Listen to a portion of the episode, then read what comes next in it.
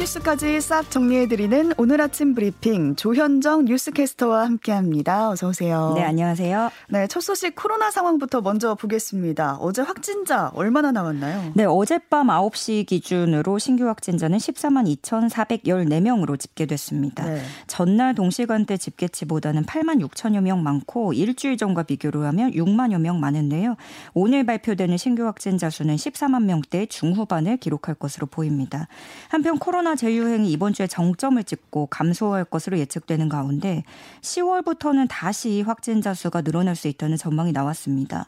어, 빠르면 9월, 늦어도 12월 사이에 걸렸든 안 걸렸든 백신을 맞았든 안 맞았든 우리 국민의 평균적인 면역 수준이 가장 낮게 형성될 것이라는 것이 방역 당국의 설명입니다. 음. 이는 질병청에서 발표한 수리 모델링을 근거로 한 건데요. 이에 대비해서 고위험군이 진단을 빨리 받고 즉시 치료받을 수 있도록 응급실 시스템과 중 환자실 입실 기준 등을 바꾸도록 논의할 계획이라고 밝혔습니다. 네, 9월이나 12월에 더 조심을 하셔야겠습니다. 최근 뉴질랜드에서 온라인 경매로 판매된 여행 가방 안에 어린이 두 명의 시신이 발견된 진짜 끔찍한 사건이 있었는데요. 네. 이 아이들의 엄마로 추정되는 여성이 현재 한국에 체류 중인 것으로 드러났어요. 어떻게 된 건지 좀 짚어주실까요? 네, 뉴질랜드 오클랜드의 한 가정에서 온라인 경매를 통해서 가방을 샀습니다. 네. 그런데 그 가방 안에서 어린이 두 명의 시신이 발견되면서 충격을 주고 있는 건데요. 예. 현지 경찰이 파악한 바로는 이들이 10세 미만의 어린이들이고 최소 3년 전에 숨진 것으로 분석을 하고 있습니다. 음. 뉴질랜드 경찰은 가방의 원래 주인이 한국에 입국했다는 기록을 확인을 했는데 한국 국적을 상실한 뒤에 뉴질랜드 국적을 취득한 한국계 뉴질랜드인으로 파악을 하고 있습니다. 우리 경찰은 인터폴을 통해서 이 여성의 소재 파악을 요청받았고요. 확인해 보니 한국에 들어온 기록은 있는데 출국한 기록은 없어서 지금도 여전히 한국에 체류하고 있는 것으로 추정을 하고 있습니다. 네. 어, 경찰은 보다 정확한 확인을 위해서 뉴질랜드 법원 영장 등이 필요한 상황인데 이 여성이 한국 국적이 아니기 때문에 한국 경찰은 수사할 권한이 없거든요. 음. 그렇지만 국제사법공조 조약에 따라서 공조는 진행할 수 있기 때문에 때문에 뉴질랜드 경찰에 보안 서류를 보내달라고 회신한 상태인 것으로 알려졌습니다. 네, 이 사건 꼭 해결됐으면 좋겠고요. 경기도 수원시에는 새 모녀가 극단적 선택을 한 것으로 추정이 되고 있습니다. 지금까지 알려진 거는 난치병으로 이제 건강 문제를 앓고 있었고 경제적 어려움도 네. 컸다는데 참 안타까운 죽음이에요. 네, 22일 어제 오후였습니다. 경기도 수원시 권선구의 한 다세대 주택에서 여성 시신은 세 구가 발견됐습니다. 시신은 부패가 상당히 진행된 터라 신원 확인이 어려웠지만 경찰은 정황 증거 등을 토대로 봤을 때 이들이 해당 주택에 살던 60대 여성 A 씨와 두 딸이며 극단적 선택을 한 것으로 보고 있습니다. 네. 이들이 메모도 남겼는데요. 장장 9 장에 달합니다. 난소암 투병 중인 엄마와 경련이 잦은 희귀병을 앓던 40대 큰딸 등 음. 이들의 고단했던 삶이 고스란히 담겨 있습니다. 근데 지병이 오래되다 보니까 빚도 많았고요. 네. 그래서 병원비를 충당하면서 보증금 300만 원에 40여만 원이 월세도 제때 내지 못하는 경우가 있었던 것으로 알려졌습니다. 그나마 한때 생활 능력이 있던 아들도 먼저 희귀병으로 사망한 뒤로 생활고가 더 심각해진 것을 파악하고 있습니다. 그런데 이들이 화성시에서 수원시로 이주하면서 전입 신고를 하지 않아서 관할 지자체에서 파악조차 할 수 없었고요. 음.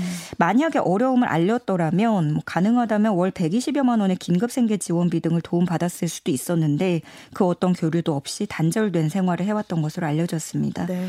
예, 마치 2014년에 있던 서울 송파구 세모녀 사망 사건을 떠올리게 하는 꼭 닮은 모습인데요. 음. 또다시 반복되는 복지 사각지대 현실에 안타까움을 사고 있습니다. 네, 이런 비극이 되풀이 되는 게 너무 안타깝습니다.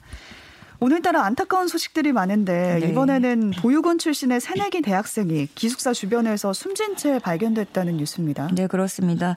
어제 22일 광주광역시 광산구 한 대학교 건물 뒤편에서 A군이 스스로 뛰어내려 숨진 채 발견됐습니다. 음. A군은 해당 대학에 합격한 뒤 올해 초에 보육원을 나와서 기숙사에 생활을 했는데요. 어, 주변인 조사에 따르면 A군이 보육원을 나올 때 받았던 지원금 약 500만 원 가운데 상당 금액을 등록금과 기숙사비로 사용을 하고 네. 금전 고민을 했다라는 진술을 확보했습니다. A군이 남긴 쪽지에는 어떻게 살아가야 할지 막막하다. 아. 아직 다 읽지 못한 책이 많은데 어, 이런 짧은 글들이 적혀 있었습니다. 어, 경찰은 A군이 보육원을 나온 후에 홀로 서기에 대한 두려움으로 이 같은 선택을 한 것으로 보고 구체적인 사망 경위를 조사하고 있습니다. 네. 현재 보육원 보호 종료 아동은 만 18세가 되면 보호시설을 나와야 됩니다. 아동복지법이 개정되면서 원한다면 만 24세까지 시설에서 더 머물 수 있지만 보호기간을 실제로 연장하는 경우는 절반에 그치고 있고요.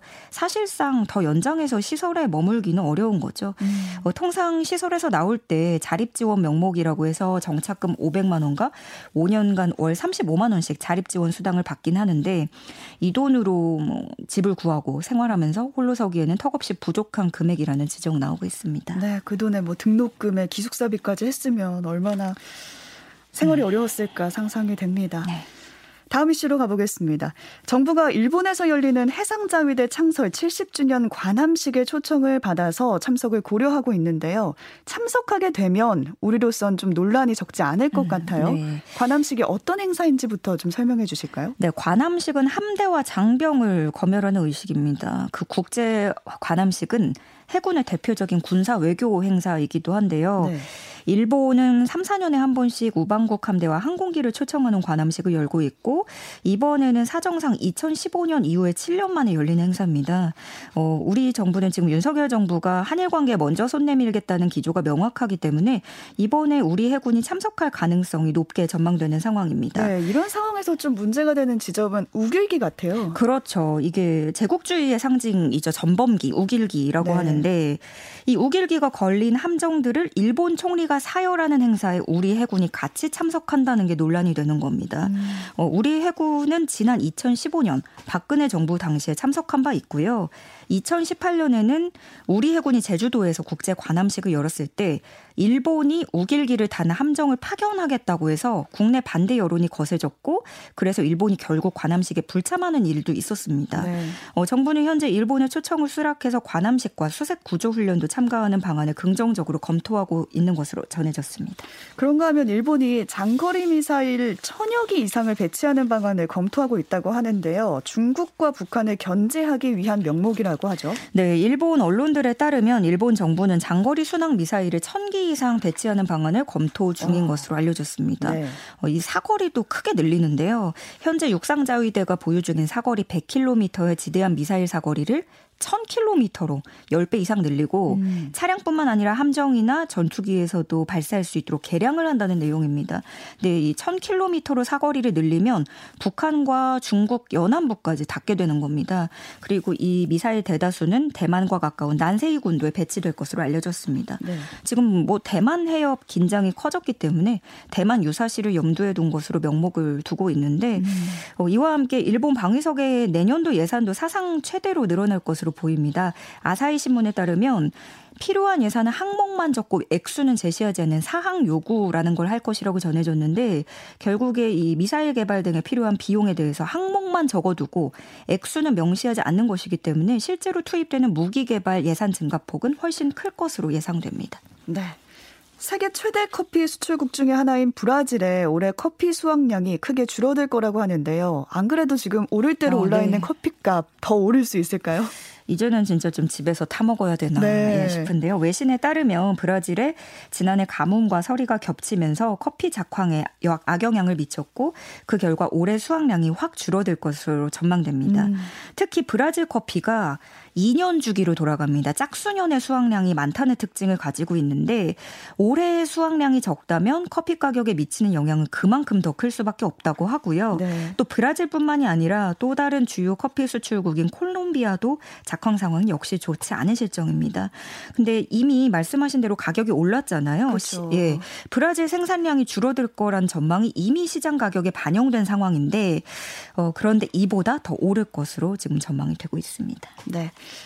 직장 내 괴롭힘을 신고해도 바로 조사가 이뤄지지 않아서 방치되고 있다는 지적이 나오고 있습니다. 네, 직장 내 괴롭힘을 당해서 고용노동부에 어렵게 신고할 경우 어떻게 될까요? 바로 원래 조사가 들어가지 않나요? 그렇죠. 그걸 기대하고 사실 용기 내서 신고를 하는 건데 버티다 버티다 이제 신고를 하는 거죠. 그렇죠. 신고를 갈 땐 그런 건데 이게 사실 실상은 즉각 조사에 들어가는 게 아니라 어, 회사에 추가 시정 기한을 주는 것으로 나타났습니다. 음. 이 시정 일정 기한 내에 뭐 시정이 잘 되면 좋은데 문제는 그 사이 회사는 대처할 시간을 갖고 피해자는 어, 방치되고 있다는 지적입니다. 네. 사실 직장 내 괴롭힘이 발생할 시에 지체 없이 조사하는 걸 원칙으로 하고 있는데 고용노동부가 처벌 조항 외에 임의로 내부 지침을 만들면서 25일에 달하는 시정 기한을 준다는 겁니다. 어. 어, 실제로 지난해 10월부터 올해 5월까지 직장 내 괴롭힘 조사 조치 의무 위반 사건의 신고 건수는 880여 건이었는데요. 이 중에 지체 없는 조사 사항을 위반했다는 신고는 700여 건으로 78.7%에 달했습니다. 반면 이 기간의 과태료 부과 건수는 55건이라서 전체 신고 건수의 6.2%에 불과했던 거죠. 이런 식으로 즉각적인 조사가 들어가지 않고 25일이나 시정 기한을 줌으로써 객관적인 사내 조사는 진행되지 않고 피해자는 그 기간 동안 또 다른 고통을 받는 것이 현실입니다. 음. 고용부의 지침 자체가 직장 갑질을 방치하고 있어서 개정이 시급하다는 지적입니다. 네. 또 최근에 인터넷에서는 이제 문해력 논란이 일고 있는데 네. 비교적 많이 쓰던 표현들도 최근 들어서 이해하지 못하는 사람들이 좀 늘면서 문제가 음. 되고 있어요. 네. 음. 이번에 불거진 일은 심심한 사과라는 말 때문이었습니다. 많이들 쓰는 표현이잖아요. 그렇죠. 한 콘텐츠 전문 사이트가 사과문을 올리는 일이 있었는데요. 그러면서 문장에 다시 한번 심심한 사과 말씀드립니다. 라는 표현을 썼습니다. 네. 그런데 일부 누리꾼들이 화를 내면서 심심한 사과라니 나는 하나도 안 심심하다. 제대로 된 사과도 아니고 무슨 심심한 사과냐. 네. 이렇게 격분한 반응을 보인 겁니다. 그래서 한때 트위터에서는 심심한 사과라는 검색량이 증가하면서 실시간 트렌드로 오르기도 했습니다. 근데 이렇게 문해력이 저하되고 있다는 지적은 어제 오늘 일은 아닙니다. 네. 우리나라의 기본 문맹률은 1%에 가까운데 OECD 조사에 따르면 읽은 문장의 뜻을 정확하게 파악하지 못하는 실질 문맹률은 75%에 달하는 것으로 나타났습니다. 아, 75%요? 네, 그러니까 뭐 외국 같은 경우에는 알파벳 영어를 못 냈고 이런 경우인데 우리나라는 글자는 읽을 수 있는데 음. 어, 소통이 안 되는 거죠. 내포된 네. 뜻을 파악하지 못한다는 건데 이렇다 보니까 서로 오해가 생기고 오류를 범하면서 감정이 상하는 일도 최근 들어서 늘어나는 추세입니다. 어, 제가 좀 다른 예시들을 사례들을 어, 소개를 해드리면요. 네. 지구력을 버티는 힘이 아니라 지구의 힘이다. 아. 이렇게 해석을 하거나 네. 금일이라고 하면 금요일이다. 아, 금일을 금요일이다. 네. 어, 아니면 어 얼마 전에 또 대학교에서는 이제 출결 사항을 코로나에 걸려서 결석을 인정해주는 출석으로 인정해주는 그 상황에서 병역 신청에다가 항목을 표시를 했다고 해요. 그러니까 어. 군대를 가는 게 병역 신청인데 네. 코로나에 걸렸으니 병이다. 병. 아. 질병으로 파, 어, 이렇게 해석을 한 거죠. 네네. 네. 뭐 이지적이다 같은 경우에는 영어 이지 이렇게 음. 생각을 하기도 하고 그래서 이를 본 누리꾼들이 무료하다도 공짜라고 하는 사람들이 나오겠다 이런 식으로 황당하다는 반응을 보이고 있습니다. 네, 잘 안 쓰는 표현은 좀 차치하더라도 자주 쓰는 표현들은 뜻을 알고 있는 게 일상 소통에 좋지 않을까 네. 싶습니다. 건강보험료가 한 번에 700만 원이 고지되면 저 같으면 굉장히 당황스러울 것 같은데. 손이 떨리죠. 네. 네. 근데 이 일이 실제로 일어났어요. 국민건강보험공단의 실수였다고요. 네, 건강보험 그 중에서도 지역 가입자들의 경우인데요. 네. 700만 원 넘는 건보료가 한꺼번에 청구되는가 하면 갑자기 요금이 수십만 원씩 뛰는 사례가 잇따르고 있는 것으로 파악됐습니다. 한 남성은 외국에 머물다가 귀국한 지 2년쯤 됐을 때 건강보험료 17달치가 한꺼번에 부과된 겁니다. 음. 건강보험공단이 이 남성이 귀국해서 한국에 체류하고 있다는 사실을 파악하지 못하다가 뒤늦게 이를 발견했고 보험료를 소급해서 한꺼번에 부과를 한 거죠. 또 어떤 경우는 재산이 3,700만 원 있는데 37억 원 있는 걸로 잘못 어, 입력해서 네. 한 달에 수십만 원씩의 보험료를 더 부과하기도 했습니다. 어, 건강보험공단 측은 지역가입자의 경우 재산부터 거주 현황까지 확인해야 해서 할 게 많다고 말을 하고 있습니다. 음. 그런데 크고 작은 오류가 상당히 빈번한 편이고요. 네. 사실 저도 이런 일이 있었거든요. 아, 그래요? 예. 근데 이게 아예 부과되는 금액이 터무니없이 크면 이상하다 파악을 하는데 이게 몇만 원이면은 애매해지거든요. 그렇죠. 그런가 보다 하고 넘어갈 수 네, 있죠. 그렇죠. 저 같은 경우도 이제 전화를 해서 어, 제가 틀렸다라는 응답을 받아서 어. 포기를 했다가 나중에 보니 어, 건보에서 이제 공단에서 잘못된 것을 확인할 수 있었습니다. 이걸 또 일일이 지적하기가 좀 그쵸. 시민들은 어려운 상황인데 예, 건보 공단은 재발을 막기 위해서 전산망을 대대적으로 정비하겠다라고 밝힌 상태입니다. 네. 또 오늘이 절기상 처서잖아요. 네. 이맘때쯤이면 좀 선선하게 밤 공기색이 좋은 곳이 있어서 소개해드리려고 하는데요. 경복궁이에요. 다음 네. 달부터 야간 관람 시작된다고요? 네, 하반기 경복궁 야간 관람이 9월 1일부터 11월 6일까지 진행됩니다. 티켓은 온라인에서 사전 예매하거나 당일 현장에서 관람권을 구매할 수 있는데요. 온라인 예매가 상당히 어렵습니다. 음. 인기가 너무 많아서 예, 하루에 2,000매만 판매되고 사재기와 암표 방지를 위해서 아이디 한 개에 두 매까지만 구매할 수 있습니다. 또 현장 발권의 경우 광화문 매표소에서 내국인 500 명, 음. 외국인 200명 등 총 700명까지 가능합니다. 네, 지금까지 조현정 뉴스캐스터와 함께했습니다. 고맙습니다. 고맙습니다.